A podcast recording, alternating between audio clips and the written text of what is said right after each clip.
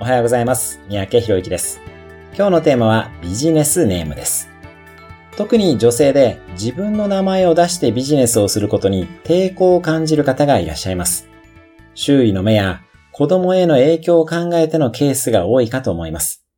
もし個人名でやることに抵抗があれば、ビジネスネームを持つのも一つの方法になります。男女に関わらず、私の周囲でもビジネスネームを持っている方がたくさんいらっしゃいます。読み方だけ変えているという方もいます。ビジネスネームを持つと、そのビジネスをするときの自分を演じることができ、普段の自分と切り分けることができるのも一つのメリットになります。私自身はこれからは講師混同の時代だと思っているので、ビジネスネームは持ちませんが、本名でやることに抵抗がある方は考えてみるのもいいでしょう。もう一人の自分に活躍してもらいましょう。